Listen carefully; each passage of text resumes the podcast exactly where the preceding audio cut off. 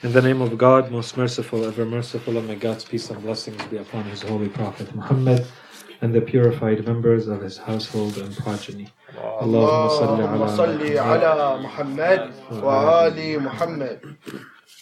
As you remember, we presented a few of the proofs for the existence of God. And then we went from there to talking about some of the attributes of God. So we distinguished between attributes of essence and attributes of action. And we said an attribute of essence, whether it's for God or anything, an attribute of essence means we're looking at the thing in itself. And An attribute of action is when we're looking at the actions, the traces, the relationship between that thing and other things. So in the case of God, when we talk about attributes like, for instance, God's knowledge, or God has life, al-hayy, or Allah subhanahu wa ta'ala has power, qadrah, this is looking at Allah subhanahu wa ta'ala in Himself. And then we can look at Allah subhanahu wa ta'ala as having a relationship with other entities. For instance, when we say Allah subhanahu wa ta'ala creates, He's a creator. To create, it means there's a relationship with another entity. So that that entity is created. So that's an attribute of action. There is an action, but we can also say that there is a an entity other than Allah subhanahu wa ta'ala, a being other than Allah that is receiving the action. So the three attributes that we talked about until now, one of them was the creatorship of Allah subhanahu wa ta'ala, and we're not going to repeat what we said. So al-khaliq, al-khaliqiyya, we explained what we mean, and we linked it with the proof of the necessary being. We said if we understand what that proof says, we basically are saying that existence, any existence, must come from the necessary being. And we explained the difference between contingent or possible or dependent or conditioned versus necessary being. Right? So in that sense, when we say Allah subhanahu wa ta'ala khaliq, Allah subhanahu wa ta'ala has creatorship or He creates, it's in the sense of being the first cause or the necessary being. It's the same thing. And then we talked about lordship, rububiyyah. And we explained two different kinds of rububiyyah. We said Allah subhanahu wa ta'ala, if He's the true creator of the world, then He cannot create the world and just let it be without giving it any guidance. What kind of God would He be if He created a world and just let things be on their own without providing any way for them to reach their perfection and be what they're supposed to be. So we distinguish between two types of lordship, two types of rububiyyah. Rububiyyah basically meaning taking care of in that sense. And we said there is a legislative rububiyyah and a an existential rububiyyah. And then after uh, or lordship, we talked about divinity. We talked about uluhiyyah. When we say Allah is ilah, he has the, the attribute of divinity, he is divine. And we talked about the meaning of divinity being the one who is worthy of worship, or the only one being worthy of worship. And then we moved to will, Allah subhanahu wa ta'ala's will. And we explained how there's different meanings to the will of Allah subhanahu wa ta'ala. But one way to understand it for us is to say Allah subhanahu wa ta'ala wills as in He likes or loves. And we explained that even in the will of Allah subhanahu wa ta'ala, there is a distinction, the same one that we said about lordship, the guidance, different two, two different types of guidance. The same thing can be said about the will. There are two different kinds of will. A will that is legislative and a will that is existential. Now today, if we so that we don't repeat too much of what we have said, let's jump into the next attribute. Attributes of action we're at wisdom. So, what is divine wisdom? Hikmah. When we say Allah Hakim, Allah has wisdom or is wise, what do we mean by that? Don't forget that when we started talking about the attributes of Allah, we said the, there is a certain logic to these attributes. We're not presenting them randomly. So that when you need to talk about any of this, you understand how they fit in with each other. There's a reason why we started from the attributes of essence, we went to the attributes of action, and we're presenting them in a certain order. So now, if we want to talk about wisdom, what have we said until now? What other attributes did we talk about? We said Allah subhanahu wa ta'ala is a creator. He has creatorship. He has divinity. He has lordship. When you look at these attributes, and we said those are the minimum of what a believer has to believe in to be a believer in the one God, those attributes plus the attributes of essence basically tell us that Allah's power is absolutely unlimited, infinite, absolute when it comes to anything that He's created. He controls it in every aspect. So if that is the case, doesn't it mean that Allah subhanahu wa ta'ala can do as He pleases with His creatures? Of course, He can do as He pleases. So then, how do we describe what He actually does to His creatures? So, this is the link to the attribute of wisdom. Allah subhanahu wa ta'ala, of course, has the power to do as He pleases. And He has the authority. And it would be valid for Him because He has created your existence and everything in it. And He alone is worthy of worship, and He is alone is Lord, and He alone is divine. So He has every right to do as He pleases. But does it mean that He actually does as He pleases? Or does He still behave in a way that fits certain patterns? And the answer is Allah subhanahu wa ta'ala tells us about Himself he behaves in a way that we would refer to as human beings as wise. So, what is this wisdom? What do we mean when we say Allah subhanahu wa ta'ala's action is wise? He has wisdom. What does it mean? The simple way to talk about wisdom is just to say that when you look at an entity that has been created by Allah subhanahu wa ta'ala, you notice that it has benefits. And it is surrounded by benefits. Benefits for itself and for the rest of creation, wherever there are linkages with it. This is the simple, at the simple level. But things are not as simple as that. Let's put that notion for aside for a moment and think, look at the world we live in the types of things that exist in our world. How are they? Everything that exists in our world is competing with everything else. This is the type of world that we live in. Because it is a material world, for something as simple as that, for something to exist, it needs to take up a space. It has volume and it needs to take up a space. That space that it takes, it's at the expense of everything else. That space that it occupies cannot be occupied by anything else. If we're talking about living creatures, the food that exists is not unlimited. They're competing for a fixed amount of food, a fixed amount of air, a fixed amount of water, a fixed amount of wealth and money, a fixed amount of power. Whatever you look at in the world, you see that there is competition for the resources that are available. And the real reason for this is that this is the nature of matter. Matter is not infinite. It cannot be absolute. So anything material is going to have limits, limitations. This is the type of thing it is. Matter is this type of thing. This world that we live in is a world that where everything is in competition with everything else. And as we said, the simple examples we can give are, for instance, in the living world, in the animal world, in the plant world, but even in inanimate objects. If some space is occupied by a thing, it can't be occupied by anything else. For something to exist in a certain manner, perhaps something else cannot exist in this manner. And anything you look at in the world falls in this kind of pattern.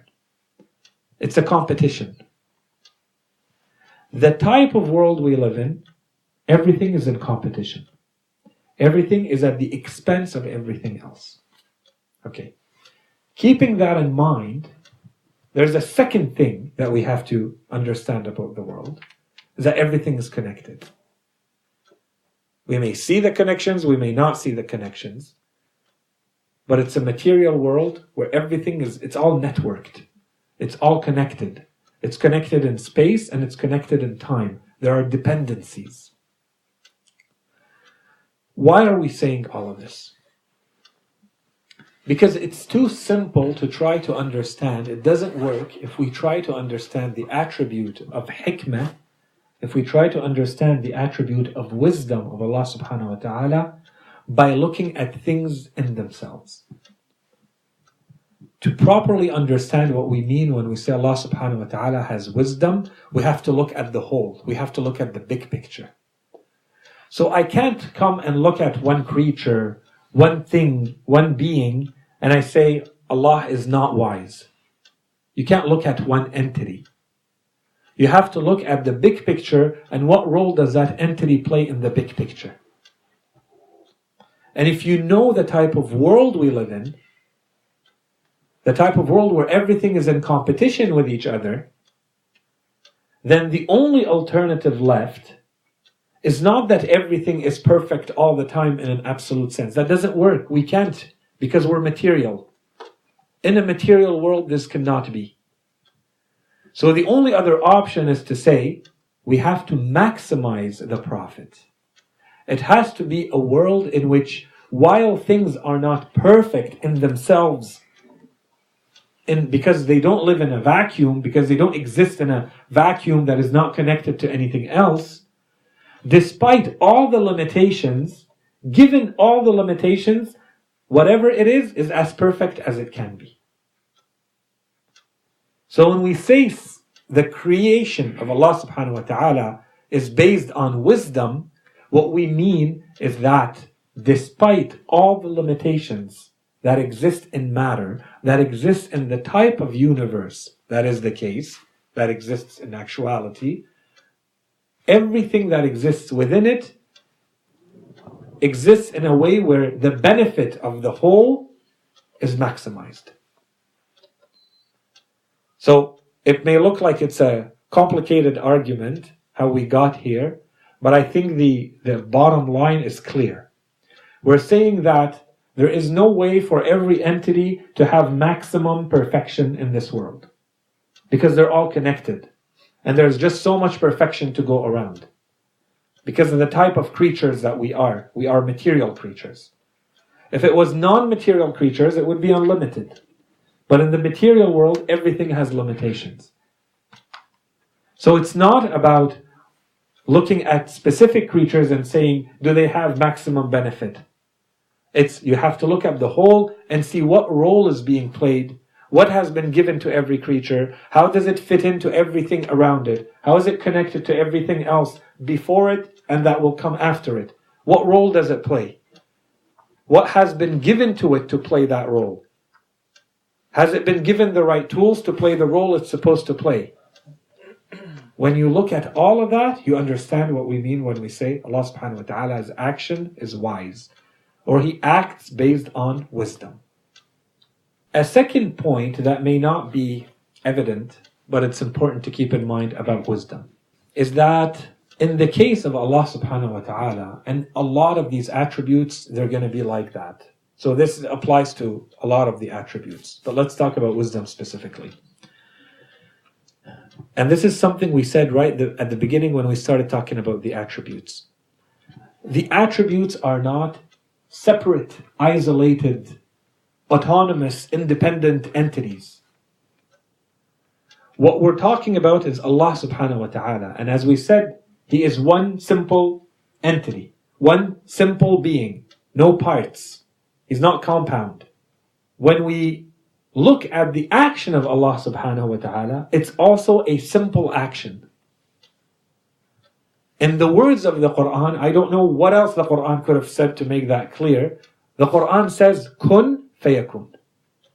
It's as simple, the action of God, the act of God, no matter what act you're thinking about, It's a, it is as simple as the word kun. Be. And it is. But when we come to try to understand this, we look at it from different angles. Because we're human beings, and this is how our mind works.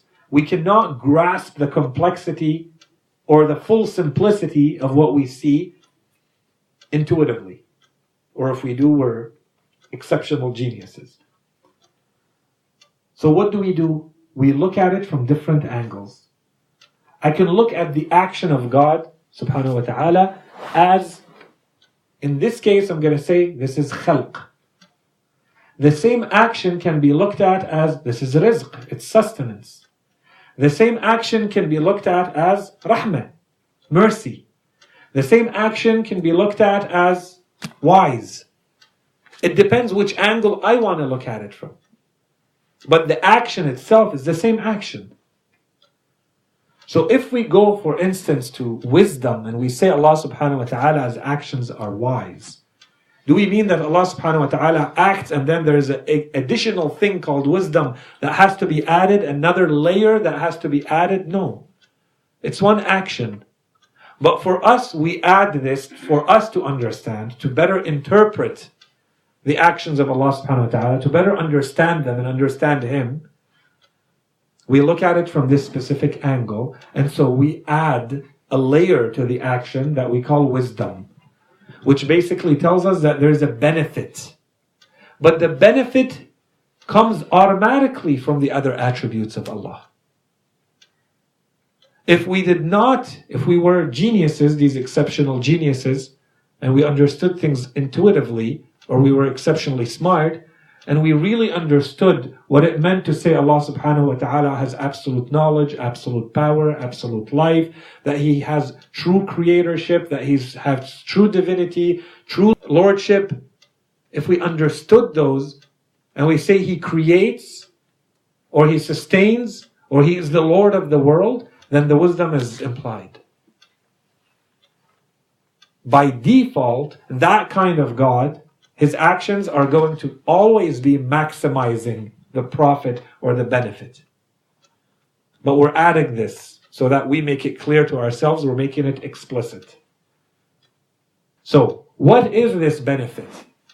When we go to the Holy Quran, for instance, sometimes we're told the benefit is that Allah subhanahu wa ta'ala wanted to put human beings to the test. That's one possibility. So the, the benefit comes through the test. The ultimate purpose, as we're saying, so go back to, we're saying the wisdom, the attribute of wisdom, basically means that Allah subhanahu wa ta'ala doesn't behave based on randomness. There's an order to things. So what is the purpose? Allah subhanahu wa ta'ala looks like He's aiming for something. So what is that aim? Some verses of the Quran say it's to put you to the test. Some verses of the Quran say so that you worship Allah.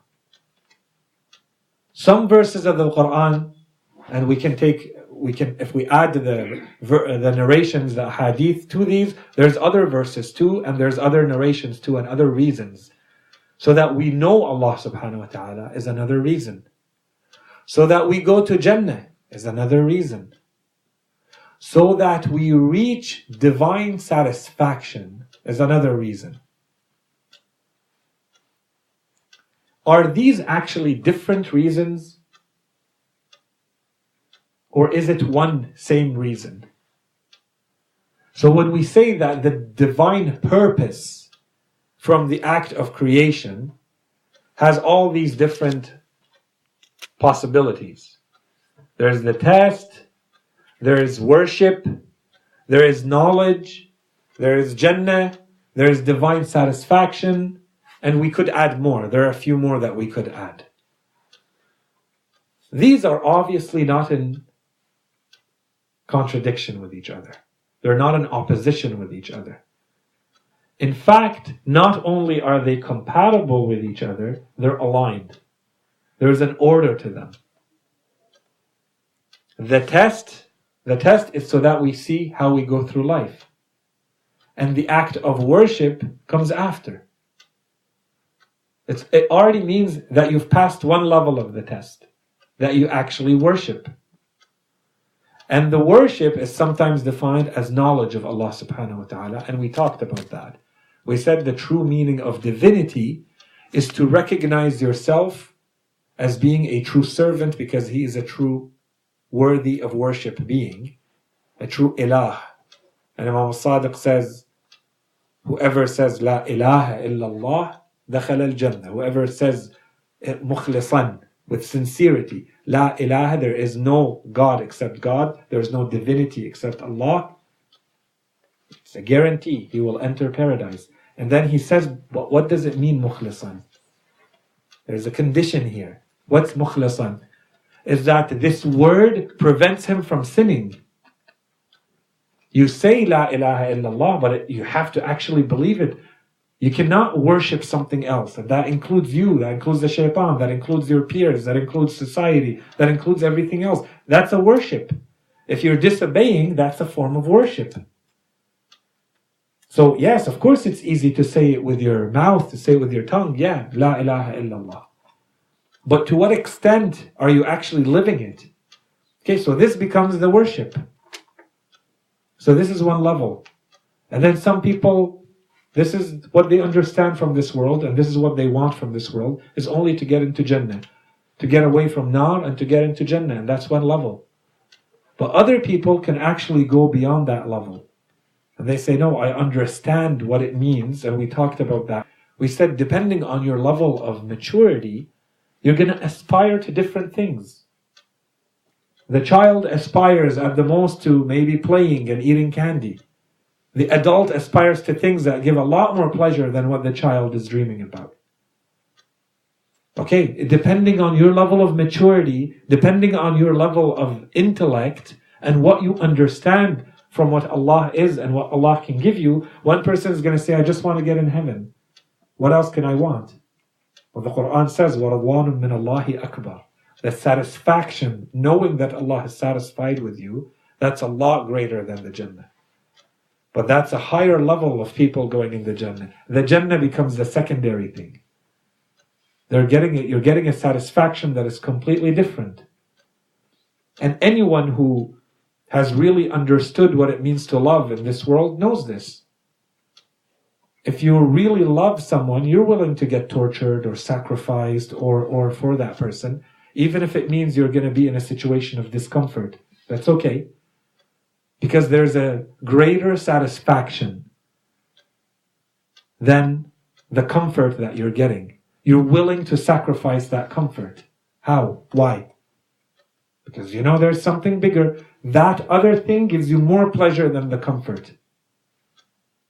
And we can look at even very simple things in our lives. Someone who goes to work out. The comfort of sitting at home on your bed eating potato chips and watching TV, that's a lot more comfort than going to the gym and working out. But you still do it because you get a greater satisfaction. It's not the comfort, it's something else. But it gives you greater satisfaction.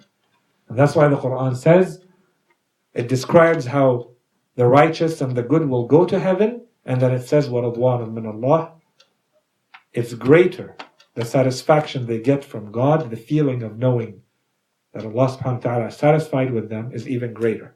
So these things are aligned one within the other, like Russian puppets, right? They're not in contradiction when the Quran once says that the point of your creation is that we created you to test you, we created you so that you worship, we created you so that we see who is going to do what, we created you so that you go to Jannah. These are not in contradiction. They're aligned. They're different steps of the same path. And depending on each one of us, we're going to be looking at a different place.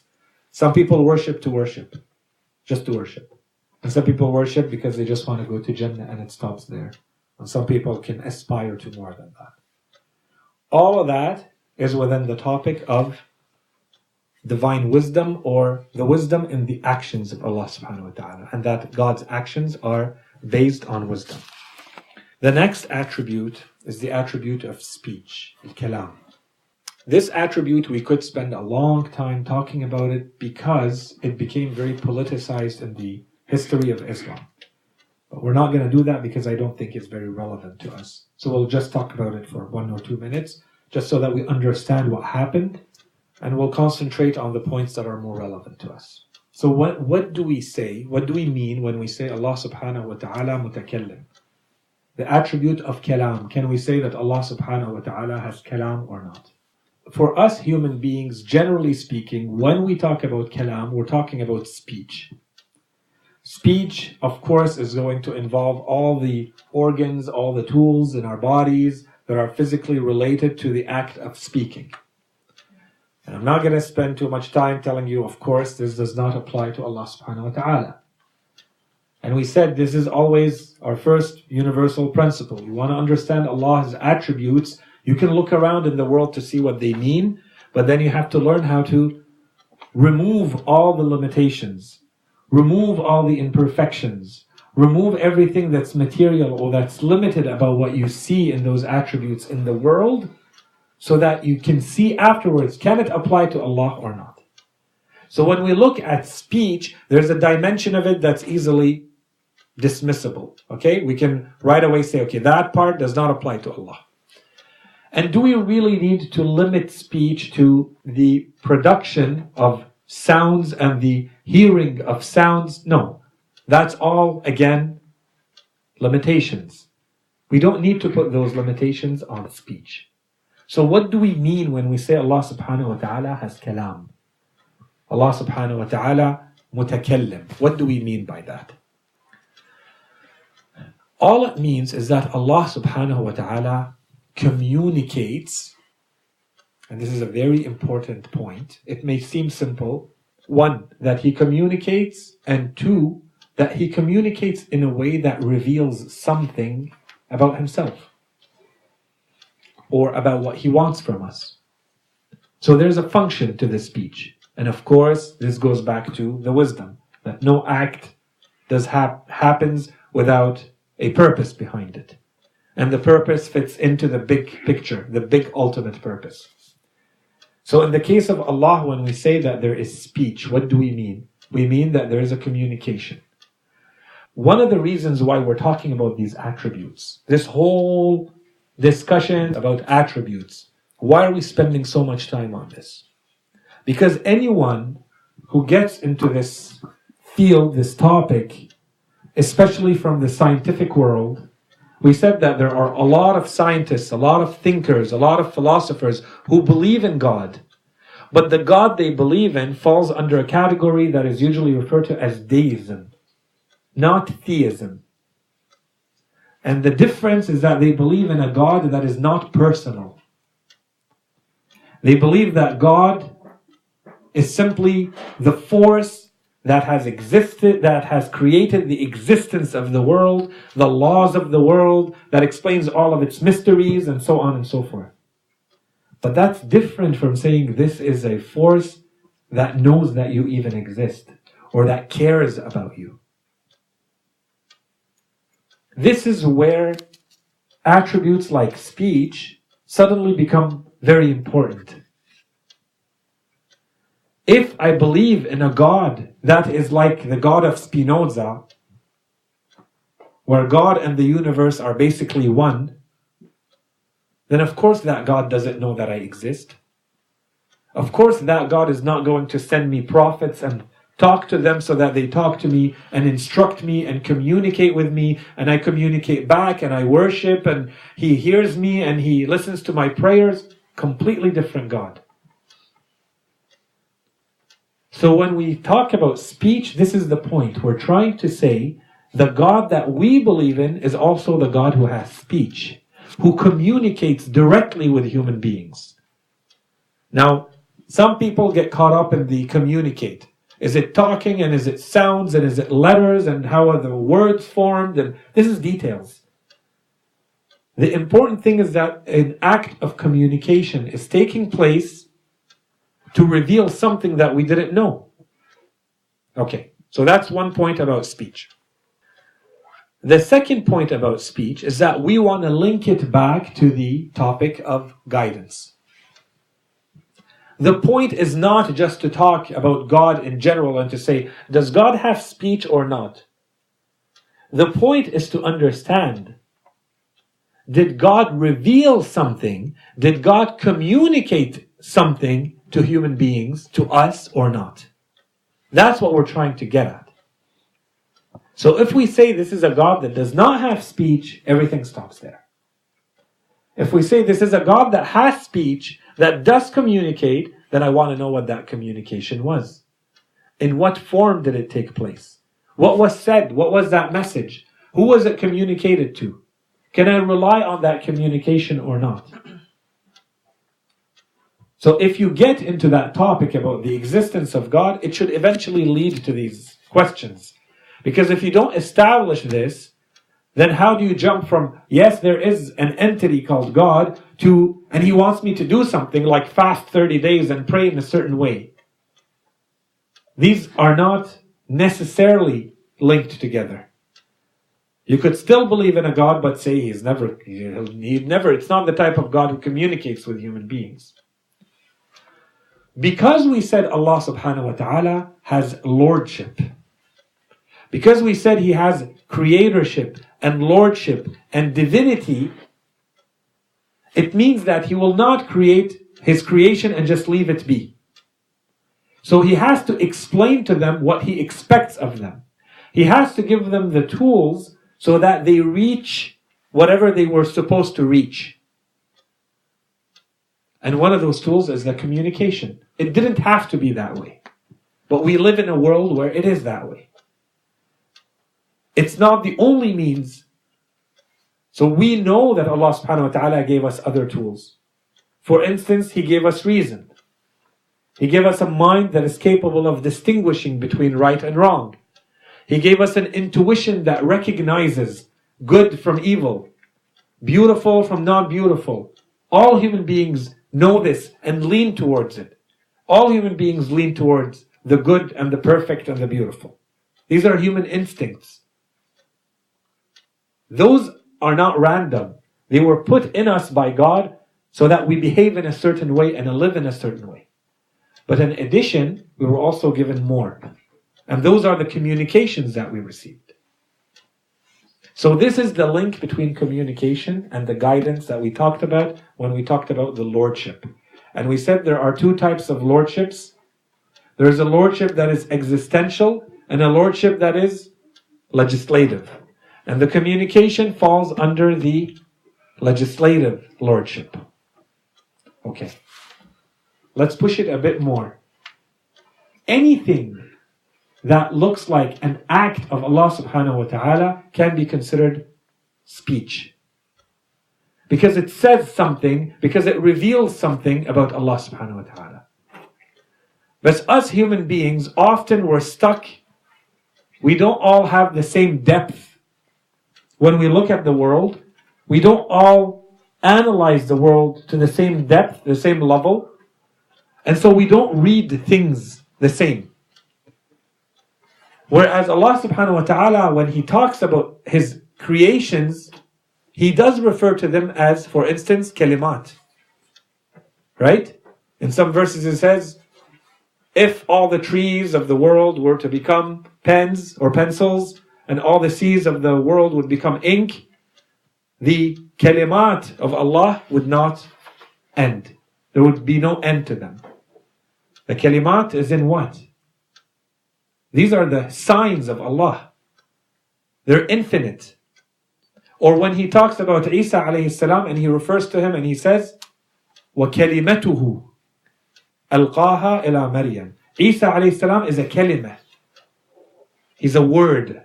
What does that mean? Okay, so this, this is telling us that Allah does communicate and His communication is through words, but the words are not the words we understand. The word is something more abstract than the one we know, which is made of the sounds and the symbols that we write. A word is a trace, a sign leading you to something else, to an author. And it tells something about the author. It tells you when you read a word what kind of knowledge they have, what kind of power they have, what kind of wisdom they have. So if you look at this creature called Jesus and you see how he was created, and the miracles that he can do, that he can walk on water or bring people back from the dead or cure those who are blind or cure those who have leprosy and so on and so forth. You look at that on its own and you say, this is miraculous, this is incredible. But then the Quran says he's only a word. He's a sign pointing to an author. The point of this word is to make you realize who the author is. The world is only made of words. That's why a lot of our philosophers and our mystics have said the word the world is a book, just like the Quran is a book. When the Quran presents itself, it tells us that every part of it, every surah of it, is made up of little parts that are ayah, that are signs. But the real world is the same. The Quran is telling you every verse is a miracle. Every verse is a sign. Like everything in the world is a miracle or a sign. This is not normal. These are all miracles. These are all signs pointing to something else. Are you seeing it or not? That's the point of the speech. That's why I said there's one layer, one level. We can keep it very simple. And if we push it a little bit more, we see all of this. Maybe the last thing we can mention in a couple of minutes, very quickly, about speech is to talk about the, the role that it played in Islamic history.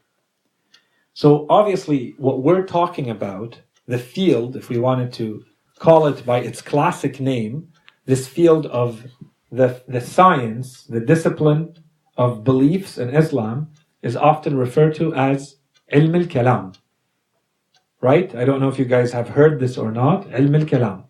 The science of kalam. Sometimes it's translated as discursive theology. And there are different theories of why the science of beliefs, so the existence of God, the necessity of prophets and religion, the afterlife, all of these are beliefs, not actions. There are different theories of why this field is called kalam or ilm al-kalam. And we're not going to go into all of them. One of the reasons why scholars say this field was called ilm al-kalam is specifically because of this attribute. The attribute of kalam. From all the attributes of Allah, this one became the one after which the entire discipline was called. Why? Because of the issues that it raised early in Islam. So some Muslims believed, and it was linked right away to the Quran, but in general, they believed that Allah subhanahu wa ta'ala's speech is eternal. Those are the Asha'ira, a group of Muslims, Sunnis, the Asha'ira, and specifically from a fiqh point of view, Al-Hanabila. Those who were followers of Ahmad ibn Hanbal. They believed that the speech, the divine speech is eternal. Therefore, the Quran is eternal and uncreated. Opposed to them, there was another group, Al-Mu'tazila. Al-Ash'ara want to follow scriptural everything. The Quran says, the Hadith says, we follow it. Al-Mu'tazila want to rely on reason in everything. So they said no. The Quran and divine speech are created. Allah creates speech when He wants to communicate, He creates the communication. Generally speaking, the Imamiyya, the Shia scholars, were with the Mu'tazila here. They said the Quran is created. The speech, the divine speech, is created. It's an act of communication that is created when Allah subhanahu wa ta'ala wants to communicate. What happened is that the politicians in the time of the Abbasiyin, in the time after Imam al-Sadiq, Imam al-Baqir, after Imam al-Baqir, Imam al-Sadiq, Imam al-Kadhim, this is when this started happening all the way to Imam al-Askari. This was a gigantic issue in the Islamic world. So, the politicians, the Khalifa of the time, decided to take a position. And he joined one group, Mu'tazila, at the expense of the others. And whoever disputed what the Khalifa believed in were going to be killed. And this lasted for a good century and a half, after which the other Khalifa came and he took the opposite position, and whoever disagreed was going to be killed. And he is considered kafir for something as secondary as is speech created or not created, as if it makes a difference in people's lives. So the point here is not to say, you know, to spend time explaining what happened and how it was politicized. For us, the important thing is to realize that how easy it is for the state, for politicians to use religion for non-religious purposes. If people are following blindly, they don't understand the bigger game being played, and they think it's all about these little secondary matters, then you see that people are killing each other over them when really it has nothing to do with your humanity, with your beliefs, with your anything that really matters to anything that you're going through in your practical in your daily lives. Everything stops there. And yet it became a gigantic issue in Islam that lasted centuries, around which thousands upon thousands were killed and murdered. And at the end today, it's not a, it's a non-issue.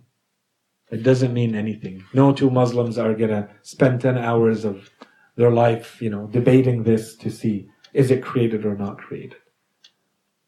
And the answer, of course, is that, as we said, communication is created.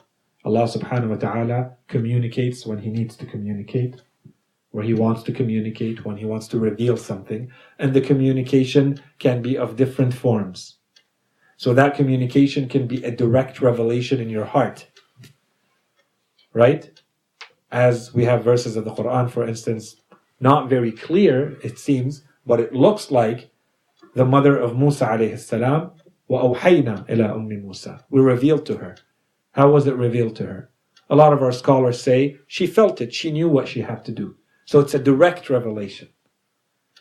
Others, an angel comes to them. And there are verses of the Quran that describe these. Or min wara'i hijab. There's a, a layer, a veil. For instance, when Allah subhanahu wa ta'ala spoke to Musa alayhi salam through the tree, as though the tree is talking. Right? It's not the tree talking. Allah subhanahu wa ta'ala made a sound come out of the tree. The tree is not talking, and this is not the sound of Allah. This is a, a created sound so that Musa understands the communication. This is all a creation. The Holy Quran is a creation. It was revealed at a point in time to the Holy Prophet so that we understand it, communicate it to us. The last attribute is the attribute of truth when we say something is truth or truthful, we're usually not talking about something that is, for instance, a performative, they say. So it's not a, if I tell you, bring me water, it's not truth or not truth. But if I inform you about something, it can be true or not true. So when we just finish the attribute of speech, the next point we have to resolve is, is all the speech of Allah truthful or not? And again, the first layer, the first point that we have to get out of, get rid of right away, is that can Allah, does Allah subhanahu wa ta'ala have to be truthful? No, He doesn't. Does He have absolute power? Yes. If we say that He's truthful, does it mean that we're limiting His power? No. Then what does it mean? Justice. And we haven't talked about justice yet. But we did talk when we said about divine wisdom, which is directly related to divine justice. We did say that Allah subhanahu wa ta'ala is telling us the patterns through which He works. He's revealed those to us. And we'll explain why those patterns are the way they are. Very soon, inshallah. Truth is one of the things that Allah subhanahu wa ta'ala explicitly said about Himself. وَمَنْ أَصْدَقُ مِنَ اللَّهِ Who is more truthful in speech than Allah? Okay, so it's not that only Allah speaks. وَكَلَّمَ اللَّهُ مُوسَى تَكْلِيمًا There is speech. Allah has words. He communicates. And the communication is the most truthful of communications. Why is that important? First of all, the easy one, it has to be compatible with the other attributes. If we say that Allah is not truthful, we need a reason. Why would Allah subhanahu wa ta'ala not be truthful? If we gave him all these attributes of perfection until now, if we understand that he has no need, he's not un, he's unchanged, unconditioned, unaffected by anything outside of him, why would he need to be unjust, for instance, as we'll talk about? Or a smaller form of that, why would he need to be untruthful? Okay? So that's the easy layer. The next layer that, or the, the, the other point that is important to us is that if we don't establish the truthfulness of the communication, then we can, cannot rely on it for our religious knowledge. And so the entire, this is going to open to us an entire type of religious proofs that we have not touched until now, but now we're going to open the door to it, which is the devotional proofs, which is the scriptural proofs. If we establish that there is a God and that he has so and so attributes, and one of his attributes is that he communicates, and one of the attributes of that communication is that it's truthful, then if I have something that I can show is the communication of Allah and that it is truthful, that's it. I can rely on it to go live my life according to that communication. And that just opened the door in addition to the rational proofs that we have been talking about until now. This is going to allow us to start talking about devotional proofs. Proofs that I can rely on coming from religion because they're scriptural so long as I know this is a divine communication. So long as I know this is coming from God because God does communicate and his communication is truthful. So now I can rely on that communication to go pray and fast and not drink wine and so on and so forth. So this is the importance of the truth. That goes back to the communication. Communication is important because we believe in a personal God who cares about human beings, who communicates with them, who guides them personally, and so on and so forth. وصلى الله على سيدنا محمد وعلى آله الطيبين الطاهرين اللهم صل على محمد